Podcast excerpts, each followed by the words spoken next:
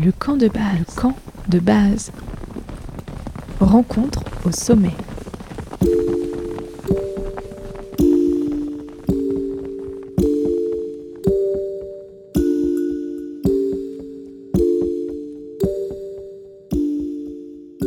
Bonjour et bienvenue dans ce déjà huitième épisode euh, du camp de base, le podcast des rencontres au sommet.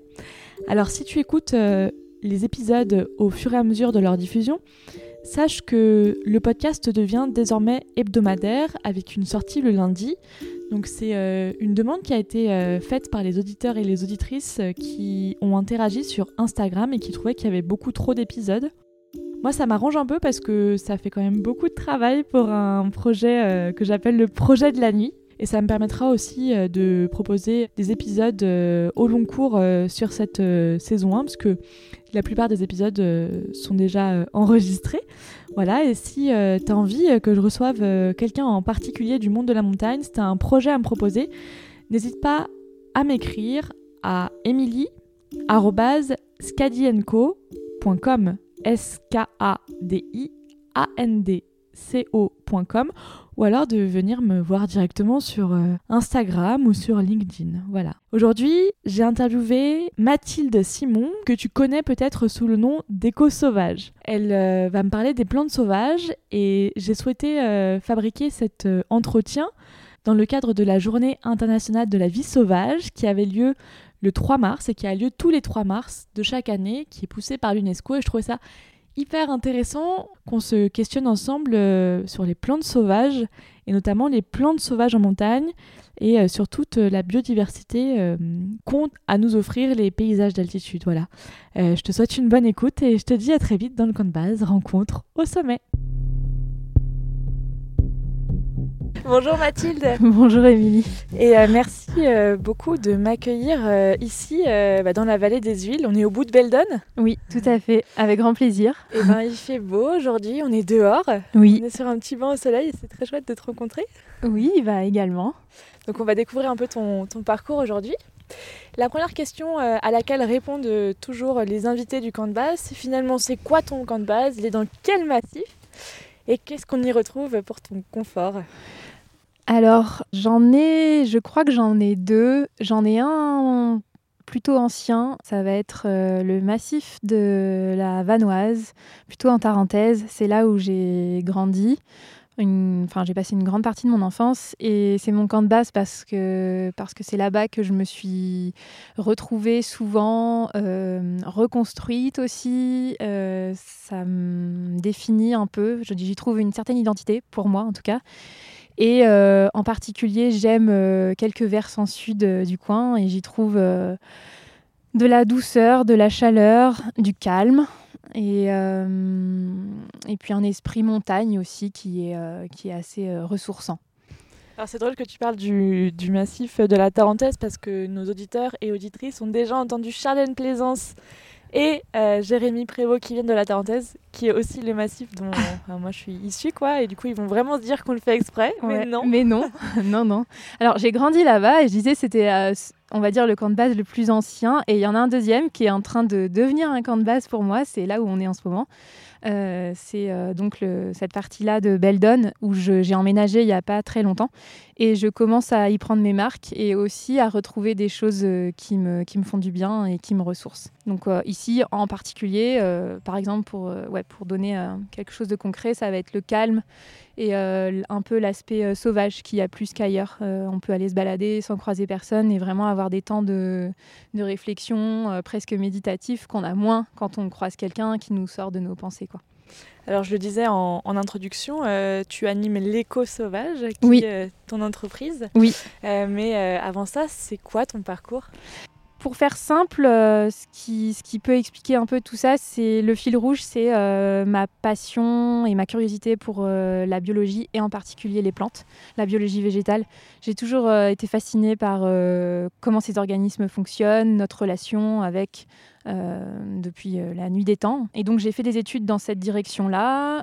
j'ai fait la fac de bio. Ensuite j'ai fait une thèse pour faire court en biologie cellulaire végétale à l'ENS à Lyon. Et puis après la thèse, je me suis arrêtée un petit peu. J'ai commencé à faire quelques formations plus dans l'utilisation des plantes sauvages pour des soins ou l'alimentation. Ensuite j'ai refait un post-doc à Grenoble cette fois. Euh, et, là, j'ai lancé l'éco sauvage euh, après le, le postdoc. Et justement, est-ce que tu peux nous dire un peu ce que c'est la biologie cellulaire végétale? En gros, c'est euh, d'essayer de comprendre à l'échelle de la cellule comment l'organisme fonctionne. Par exemple, chez l'humain, euh, on va avoir un niveau d'étude de, de, la biologie du corps humain, ça va être la physiologie, donc les organes, comment est-ce qu'ils fonctionnent entre eux. Et puis quand on descend d'une échelle encore, on tombe sur euh, l'échelle des cellules qui constituent les organes. Donc du coup, la biologie cellulaire, c'est ça, c'est cette échelle-là. Et donc pour en revenir aux plantes, euh, on, est moins habitué à, à, entendre ça, mais il y a évidemment beaucoup, beaucoup, beaucoup de recherches là-dessus pour comprendre comment ces organes fonctionne. Est-ce que tu peux nous parler un peu de quel était ton sujet de thèse euh, Qu'est-ce que tu as fait pendant trois ans? Euh, Pendant trois ans, euh, j'ai travaillé sur des systèmes de communication de la plante. Donc l'idée, enfin l'idée, le, sujet, c'était de comprendre comment les signaux de communication sont intégrés à l'échelle de la cellule par la plante et comment est-ce que la plante elle répond à l'échelle de la cellule, mais aussi à l'échelle de l'organisme en, en entier comment est-ce qu'elle euh, répond, elle, en tant qu'individu unique, ou euh, comment est-ce qu'elle communique aussi avec les autres plantes? Alors, c'est euh, pour les plantes, en général, c'est de la chimie. Hein. C'est de l'émission de molécules et de la réception de molécules, et c'est comme ça que, ça communique. Après, il y a aussi des mécanismes bah, mécaniques, justement. Ça va être des, variations de pression ou le vent ou des choses comme ça. Il y a aussi la température. Tout ça, c'est des signaux qui sont intégrés par la plante. Donc il n'y a pas, euh, voilà, comme nous, euh, le son, la voix, l'ouïe, euh, mais il y a des, systèmes de réception de, molécules ou de, signaux mécaniques. Quand on te suit un peu sur les réseaux, notamment sur Instagram, on comprend que tu fais de l'ethnobotanique. Est-ce que tu peux nous expliquer un peu cette notion d'ethnobotanique? L'ethnobotanique, c'est un terme très général. On y met beaucoup de choses dedans. Et en fait, c'est simplement l'étude de, des relations entre l'humain et les plantes, au sens euh, utilisation euh, dans n'importe quel euh, thème. Ça peut être bah, l'alimentation, les soins, ça peut être aussi le mystique, tout ce que ça a apporté pour l'humain et à l'échelle mondiale. Donc c'est vraiment très très large. Et comment est-ce que on fait des études d'ethnobotanique? Parce que ça mêle deux euh, environnements, enfin deux catégories d'individus euh, qui sont sur le même territoire, mais comment est-ce qu'on arrive à comprendre les interactions justement euh, dans ce schéma d'ethnobotanique? Alors, il y a n'y a pas d'études à proprement dit d'ethnobotanique. Enfin, on va dire, voilà, il n'y a pas de cursus universitaire. Il y a des branches qui vont l'intégrer et ça va pas forcément même être dénommé comme ethnobotanique. C'est euh, un peu comme euh, la, botaniste. Pour être, la botanique. Pardon. Pour être botaniste, euh, il faut faire de la botanique, mais c'est pas un diplôme, c'est pas une profession en tant que telle. Quoi c'est euh, comment dire, c'est un domaine d'expertise, mais euh, voilà. Donc à partir de là, il n'y a pas, il a pas vraiment de, cursus pour ça, et ça va être euh, plutôt un travail de fond sur se renseigner, faire beaucoup de bibliographie, des lectures, discuter avec des gens, soit sur le terrain, aller rencontrer des gens qui utilisent les plantes de manière très intuitive, j'allais dire, mais c'est peut-être pas le bon mot, qui font ça depuis toujours. Donc aller chercher soit sur le terrain ce qui se fait depuis longtemps. Donc là, on a des, données vraiment concrètes, brutes, et ou euh, ajouter des lectures, de la bibliographie sur des gens qui ont déjà fait ce travail-là euh, avant et dans d'autres euh, régions. Et justement, est-ce que donc dans l'éco sauvage, on va revenir juste après sur ce que c'est, mais est-ce que toi, tu fais beaucoup de, terrain? Ça représente à peu près combien de pourcentage dans ton dans ton travail d'aller rencontrer ces gens et de faire cette bibliographie? J'ai pas encore mis trop en place cette rencontre-là. En fait, si l'occasion se présente, je vais parler des plantes, si les, des nouvelles personnes que je rencontre vont en parler, mais je fais pas de, j'essaye pas de chercher des gens en particulier qui utilisent les plantes. Si je tombe sur l'info, je vais y aller, mais c'est euh, c'est quand même assez rare.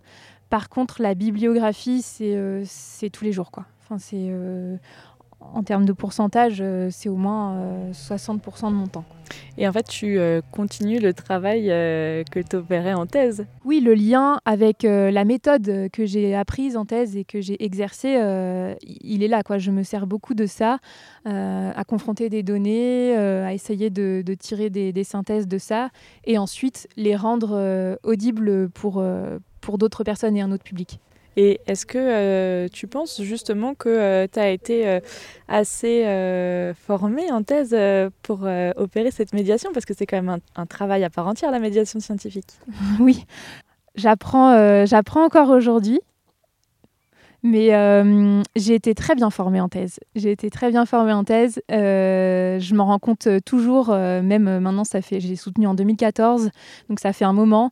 Et encore aujourd'hui, je me rends compte de, des choses qui me servent tous les jours pour ce projet-là. Donc il y a la méthode de recherche, la rigueur scientifique, à ne pas se contenter de données qu'on trouve facilement, mais vraiment à les vérifier pour s'approprier les connaissances et les comprendre vraiment. Et ensuite, en thèse, quand on présente nos projets à plusieurs euh, publics, même si c'est des, publics très avertis, il faut quand même vulgariser. Parce qu'on est tous dans des sujets très spécifiques qui ne euh, sont pas toujours euh, évidents à comprendre, même quand on est dans, dans, le domaine. Donc on a un travail de vulgarisation qui est assez régulier. C'est hyper important et du coup, ça nous fait basculer sur euh, l'éco sauvage. Donc, euh, après ta thèse, euh, tu fais notamment un post-doctorat, tu continues pas exactement dans ta, dans ta recherche, et puis tu crées l'éco sauvage. Alors, qu'est-ce que c'est l'éco sauvage? Alors, l'éco sauvage, c'est bah, dans le nom, j'espère. En tout cas, je l'ai choisi pour ça, pour que ça ait du sens et qu'on sache un petit peu de quoi il en retourne. Donc, j'ai choisi ce mot écho parce que j'avais envie de, cibler euh, le projet sur la médiation, justement, euh, vulgariser la science et rendre euh, des notions de biologie, de d'environnement, de, compréhension du, monde vivant en passant par les plantes. et j'avais envie que ça fasse comme un écho un peu parmi tout le monde. Et sauvage, bah, parce que ce dont je parle, ce sont les plantes sauvages. Majoritairement, bien sûr, après, euh, c'est aussi intéressant, parfois on, se retrouve à discuter d'autres sujets, mais c'est les plantes sauvages qui sont le, le, vecteur. Et c'est quoi justement les raisons fondamentales et les objectifs euh, d'éco-sauvage? Parce qu'il doit y avoir, euh, à mon avis, une ligne directrice, toi qui te portes tous les jours quand tu fais ce que tu fais.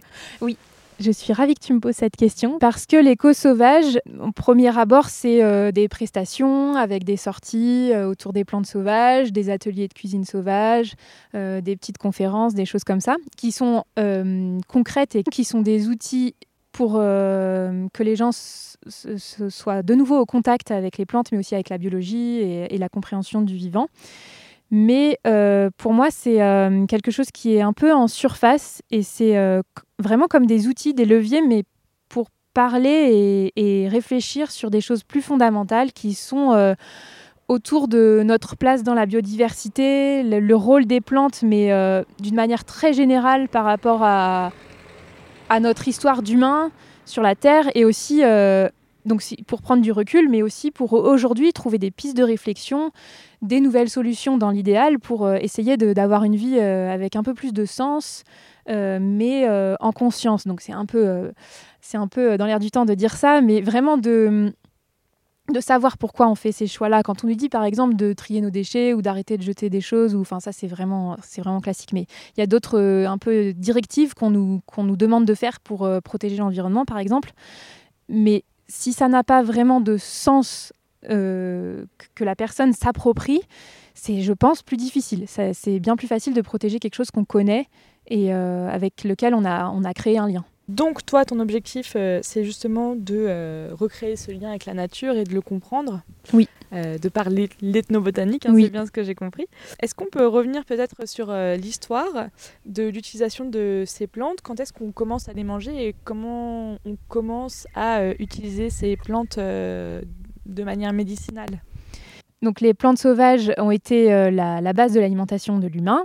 Et ensuite, il y a eu le début de l'agriculture, où là, les plantes ont été domestiquées et la part de plantes sauvages a diminué petit à petit. Donc ça, mais c'était il y a déjà très longtemps aussi, c'était il y a à peu près 10 000 ans, en, gros. Et puis, euh, ça a été que récemment où il y a eu de, vraiment de moins en moins de plantes sauvages jusqu'à aujourd'hui, par exemple, dans les pays occidentaux, à n'avoir plus aucune plante sauvage dans notre alimentation quotidienne, on va dire. Euh, donc il y a eu des, clivages qui se sont accentués euh, il y a des centaines d'années. Euh, ça a commencé à peu près au Moyen Âge, puis ça s'est accentué de plus en plus. Et aujourd'hui, ça revient un peu, euh, c'est un mouvement euh, un peu à la mode, mais euh, qui est qui se qui s'explique aussi parce que c'est un des moyens de retrouver du sens, du naturel, voilà, de quelque chose qui nous rapproche un peu plus ouais, de la nature et, de des espaces verts. Tu parles de ces éléments à la mode. Est-ce que tu peux nous raconter peut-être un type d'atelier que tu mènes et peut-être ce que toi, tu as l'impression que les gens viennent chercher aussi auprès de toi? Je vais parler par exemple des, sorties euh, terrain où, euh, où, on aborde la botanique et les plantes sauvages euh, comestibles, médicinales, mais aussi les autres en fait, parce que j'aime bien parler des plantes, comme je disais tout à l'heure, en tant que qu'organisme, que, que, partie de la biodiversité. Donc les plantes sauvages comestibles et médicinales, c'est bien, mais il ne faut pas oublier les autres. C'est super important. Donc dans ces sorties-là, euh, on aborde un peu toutes les plantes et on, met en action tous nos sens. Et je pense que les gens ce qu'ils viennent chercher, bah, parfois c'est très concret, justement, euh, peut-être des nouvelles saveurs, euh, aussi des aliments locaux, du fun, du, plaisir, quelque chose d'original. Il y a aussi des gens qui viennent pour une raison de, nutrition, un peu d'autonomie aussi, parce que les plantes sauvages, elles sont quand même très très riches en certains nutriments, bien plus que la plupart des, plantes cultivées. Euh, ça, c'est un peu, je pense, ce qu'ils viennent chercher. Mais quand ils sont sur place, il y a ça, mais il y a aussi, euh, je le vois et, on en parle, il y a beaucoup d'émerveillement, de surprises. Euh, et ça, c'est vraiment très chouette. C'est un, sacré levier euh, pour euh, justement recréer du lien avec ça. les gens repartent et souvent, quelques semaines après, j'ai des, retours qui me disent qu'ils que regardent les plantes. Quoi. Avant, ils ne les voyaient pas. Ils voyaient une prairie avec des animaux dedans, ils voient que les animaux. Maintenant, ils voient les animaux s'ils ont de la chance d'être là au bon moment, mais ils voient tout le reste, tout ce qu'il y a, toute cette vie, toute cette biodiversité qu'il y a autour. Et justement, le Camp de base podcast, c'est aussi euh, le moment de parler de paysages contemplatifs, enfin de manière contemplative. Mm. Est-ce que tu peux nous raconter peut-être euh, un moment, un paysage pendant un atelier qui t'a particulièrement touché, où tu t'es dit, waouh, c'est la, la, nature est incroyable, quoi? Euh, je, vais, parler de. Justement, je vais continuer sur le fil de cet émerveillement que je vois apparaître chez certains participants ou participantes.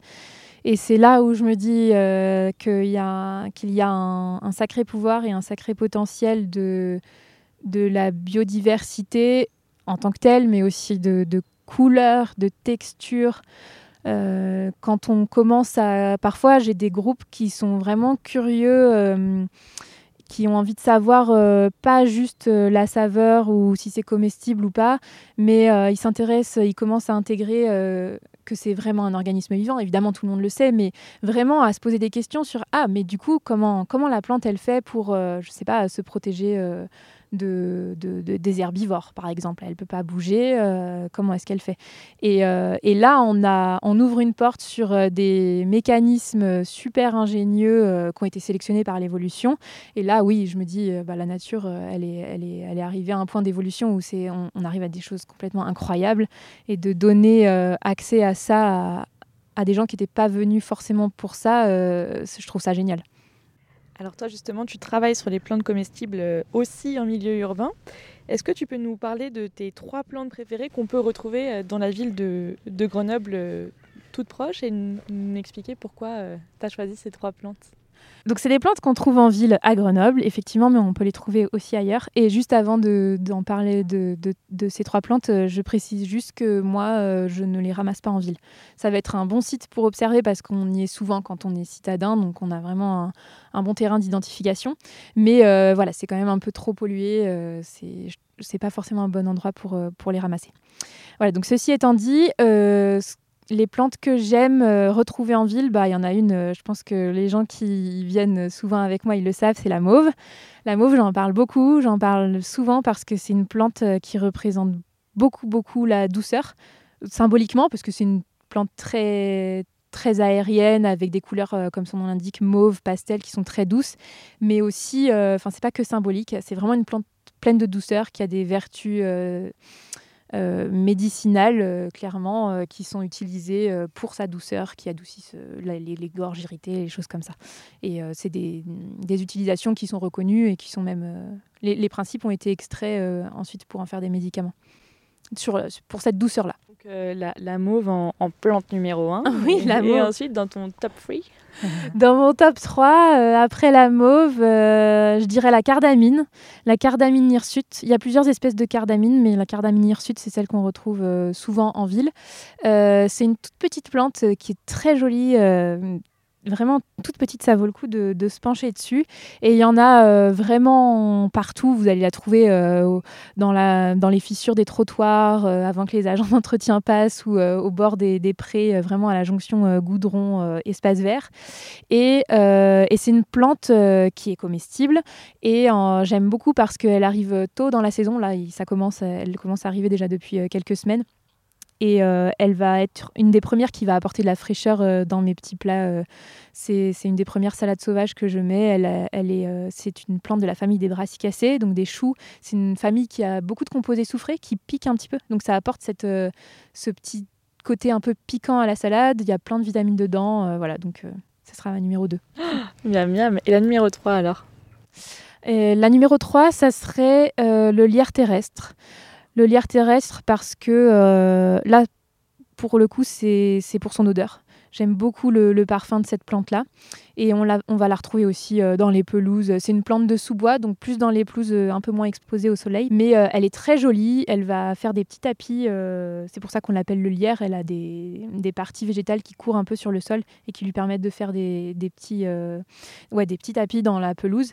Et elle est assez discrète, mais au printemps, elle va commencer à faire des tiges qui, qui, partent à la verticale, quoi, comme la plupart des plantes. Et là, elle va fleurir et ça va apporter une couleur bleue bleu clair qui va égayer les pelouses, euh, c'est très joli. Et c'est une plante comestible, médicinale, et on en extrait le parfum pour aromatiser des desserts, des crèmes, etc. Bien, merci beaucoup de nous avoir partagé ton top 3.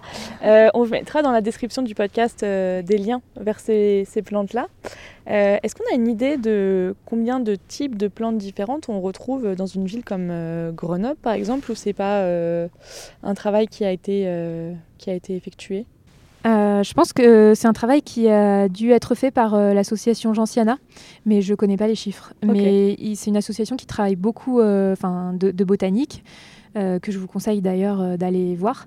Et il travaille beaucoup aussi sur les plantes de, Grenoble et la flore, la flore de ville. Alors justement, là, on va prendre un peu de hauteur comme le camp de base, c'est une émission sur la diversité de la montagne. Euh, comment est-ce que les plantes, elles s'acclimatent à l'altitude et au froid? Les plantes euh, s'acclimatent euh, eh bien, comme toutes les autres au cours de l'évolution. Et donc en montagne, le froid, ça va être des plantes qui, sont, qui vont y faire face en, en étant plus petites. Souvent, c'est des plantes qui sont un peu ramassées, qui dépassent pas trop de, du paysage ça fait moins de prise au vent et à la déshydratation et ben, au froid. Euh, euh, donc elles sont, elles sont souvent plus petites et puis elles vont être plus épaisses. Euh, vous pourrez voir, il y a des plantes que vous allez trouver en ville, par exemple, et que vous, allez trouver la même espèce en montagne, et elles vont pas du tout avoir la, même, tête, si je peux m'exprimer comme ça. elles vont être beaucoup plus épaisses, moins de feuilles, moins de surface qui va être exposée au froid.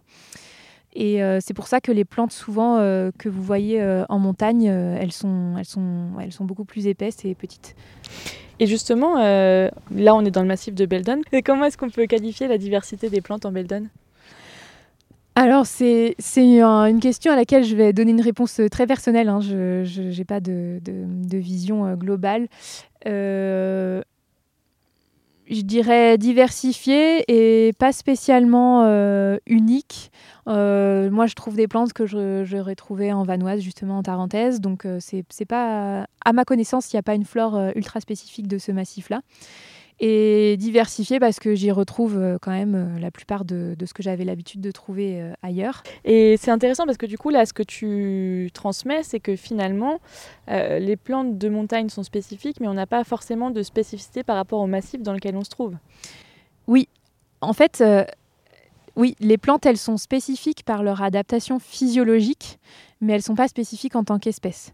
Il y a des espèces spécifiques de certains endroits, de certains massifs, bien sûr, mais euh, dans, dans le, c'est assez rare, ici en tout cas, et euh, par contre, elles sont spécifiques dans leur physiologie. Et euh, justement, tu m'as invité à, manger ce matin. On a mangé des petits pissenlits, c'était trop cool. Qu'est-ce qu'on peut manger en belle donne, qu'on peut ramasser à cette période-là de mars? Alors oui, bah du coup, il y a les pissenlits, ça commence. C'est les toutes petites pousses qui sont pas trop amères encore, donc euh, c'est sympa de, commencer comme ça. Euh, et bah justement, il y a la cardamine qui commence à arriver. Euh, elle est en ville, je l'ai vue fleurie, mais ici, comme il y a un décalage à cause du climat, elle, est encore en rosette, en salade. Il y a la doucette qui est la mâche sauvage qui arrive aussi, et pareil, c'est la période. Tout ça, c'est des plantes souvent quand elles arrivent tôt comme ça, elles ont un, temps de floraison assez court. On va pas les retrouver en août, par exemple. Donc c'est vraiment euh, la doucette, euh, il y a un petit temps de, récolte qui est assez court. Il y a l'ail des ours qui va arriver, le fameux. Mais celui-ci, on, le, trouve un petit peu partout. Et c'est pareil, c'est un temps de, récolte assez court. Il y a la prime vert aussi, qui arrive euh, en ce moment. Donc c'est la prime vert à col, c'est pas encore la prime vert au final. Il y, a, plusieurs espèces de prime vert. Elles sont toutes comestibles. Euh, il y en a une qui est officinale, euh, médicinale, quoi. c'est celle qui s'appelle officinale. Mais en ce moment, la plus précoce, c'est la, prime vert à col qu'on trouve un petit peu partout.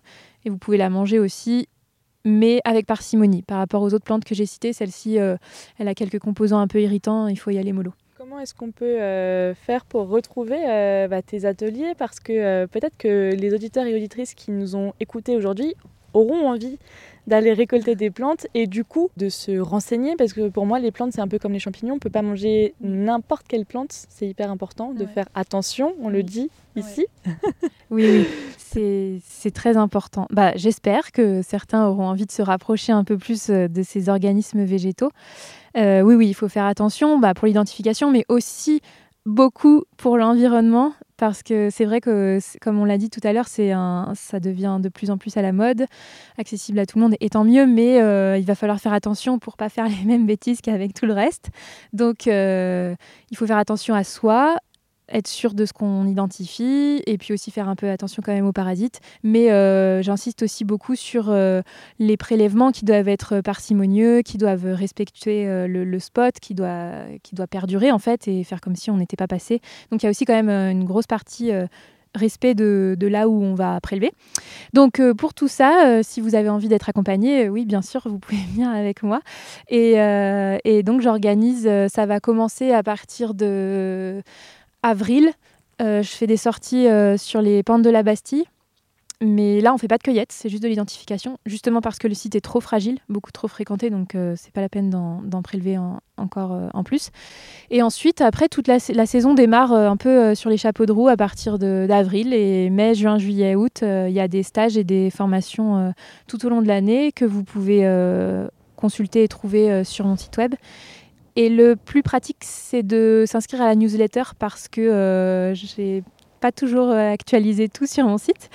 Et, euh, et, je ne vous pollue pas avec 10 000 mails, il y en a un par mois et, voilà. oui, et tu es aussi sur Instagram. Et oui, je suis aussi sur Instagram. Oui, c'est important. Les réseaux sociaux m'aident beaucoup à me faire connaître et à parler de mon sujet. Donc, ouais. Et vous, en plus, c'est pratique pour, pour euh, les, auditeurs ou les gens qui, suivent ces réseaux-là parce qu'il y a beaucoup d'informations euh, ben, accessibles euh, qui sont partagées là, donc ça vaut le coup. Une vraie médiation. Exactement, j'espère. Je fais tout pour. Eh ben, merci infiniment Mathilde de, m'avoir accueillie aujourd'hui dans cette si jolie vallée des huiles. Merci à toi, merci d'être venue. Le soleil est en train de tomber, c'est un signe. Oui. Et merci beaucoup. Merci. Et à très vite. À très vite. Le camp de base, c'est déjà terminé pour aujourd'hui. Je te dis à lundi prochain. Et si tu as aimé cet épisode, n'hésite pas à le partager, c'est très important parce que c'est un podcast que je fais sans fond, sans moyens. Et le fait que tu partages ces épisodes, bah, ça montre aussi qu'il y a un intérêt à ce que je continue, qu'il y a un intérêt à, ce podcast euh, pour euh, tes oreilles et celles euh, peut-être de celles et ceux qui t'entourent. Je te souhaite une bonne journée, une bonne soirée, je te dis à très vite dans le camp de base.